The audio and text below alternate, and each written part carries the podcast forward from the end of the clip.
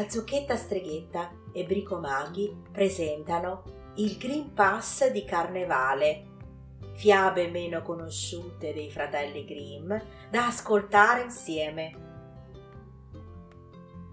L'uomo che non tremava di paura. Un padre aveva due figli. Il primo era riflessivo e intelligente, sapeva cavarsela in ogni situazione. Il secondo, al contrario, era sciocco, incapace di capire e di imparare. Quando la gente lo vedeva, diceva: «Con questo figlio suo padre ne vedrà di belle». Quando c'era qualcosa da fare, era sempre il primo che doveva farla, ma quando suo padre gli chiedeva di andare a cercare qualcosa, sia di sera che di notte, e che bisognava passare vicino al cimitero o a qualsiasi altro luogo che mettesse paura, egli rispondeva: «Oh no, padre, non andrò, ho paura!». Il secondo figlio, invece, non conosceva la paura. Un giorno il padre gli disse: «Io ti osservo, tu stai diventando grande e forte. È ormai tempo che tu impari a guadagnarti da vivere». Padre, io imparerei volentieri, ma se è possibile prima vorrei imparare a tremare».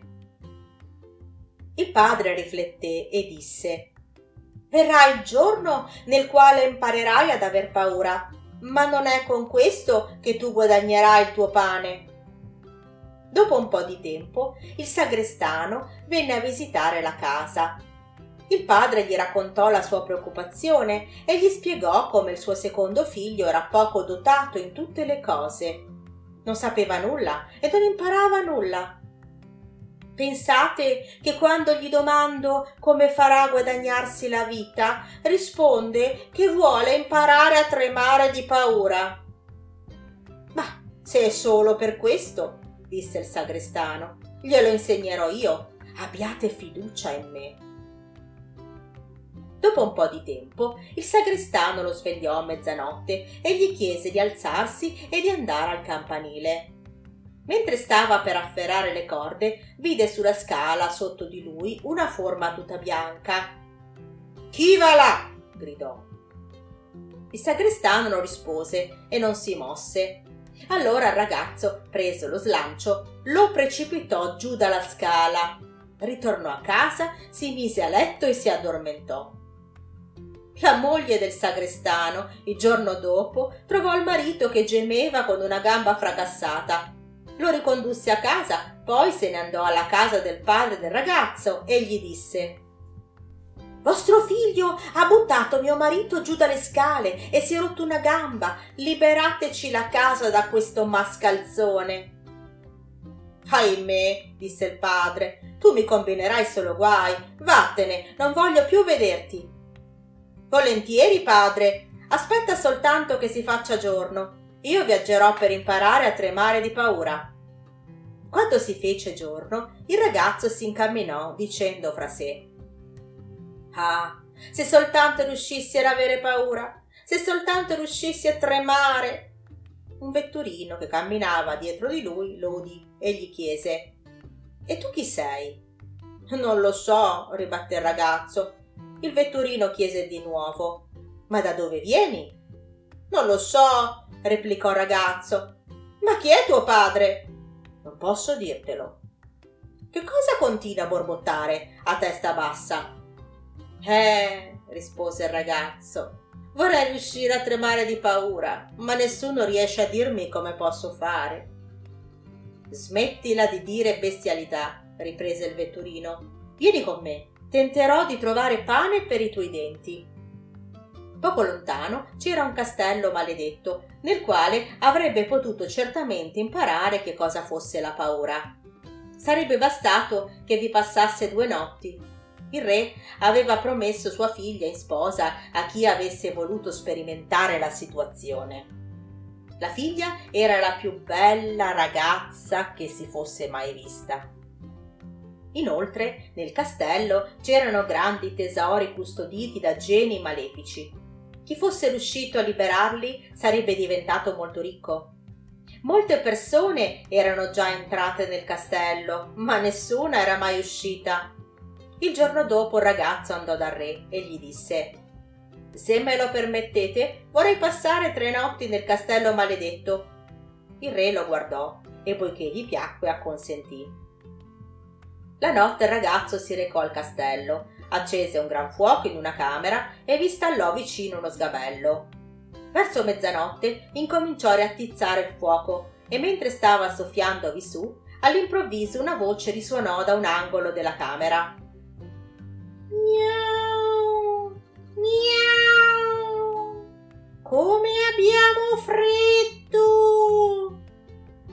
Se avete freddo venite qui. Sedete vicino al fuoco e scaldatevi. Appena ebbe pronunciato queste parole, 2 grossi gatti neri, con un gran balzo, saltarono verso di lui e si sedettero uno da una parte e uno dall'altra e lo guardarono con aria selvaggia. Li prese per la collottola e li gettò dalla finestra nell'acqua dello stagno.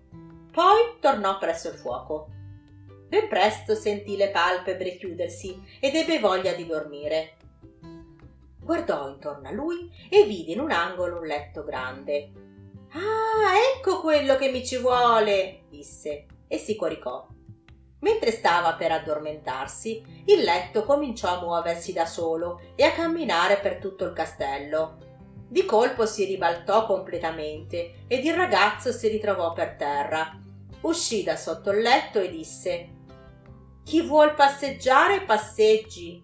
e si coricò vicino al fuoco e dormì fino al mattino. Il giorno dopo il re venne al castello. Quando vide il ragazzo steso sul pavimento, pensò che i fantasmi l'avessero ucciso e mormorò: «Che peccato per un bel ragazzo così!» Il giovane l'udì, si alzò e disse: «Non sono mica morto!»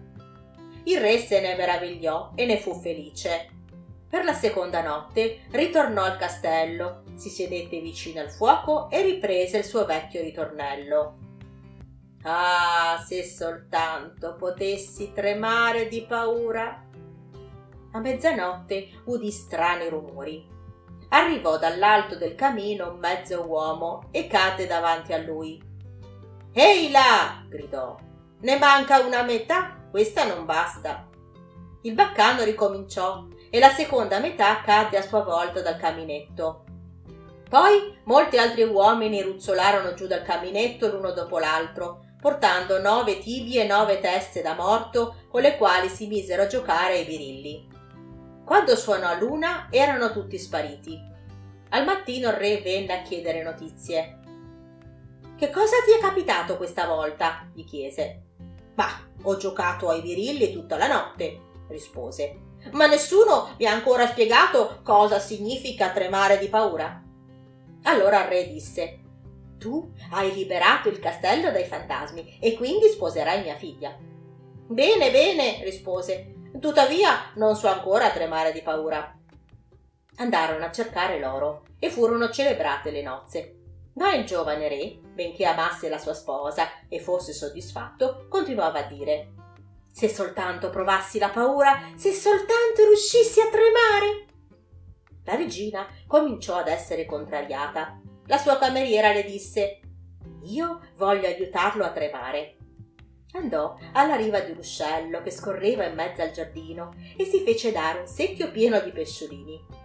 Durante la notte, mentre suo marito dormiva, la regina tolse le coperte e versò su di lui l'acqua con i pesciolini.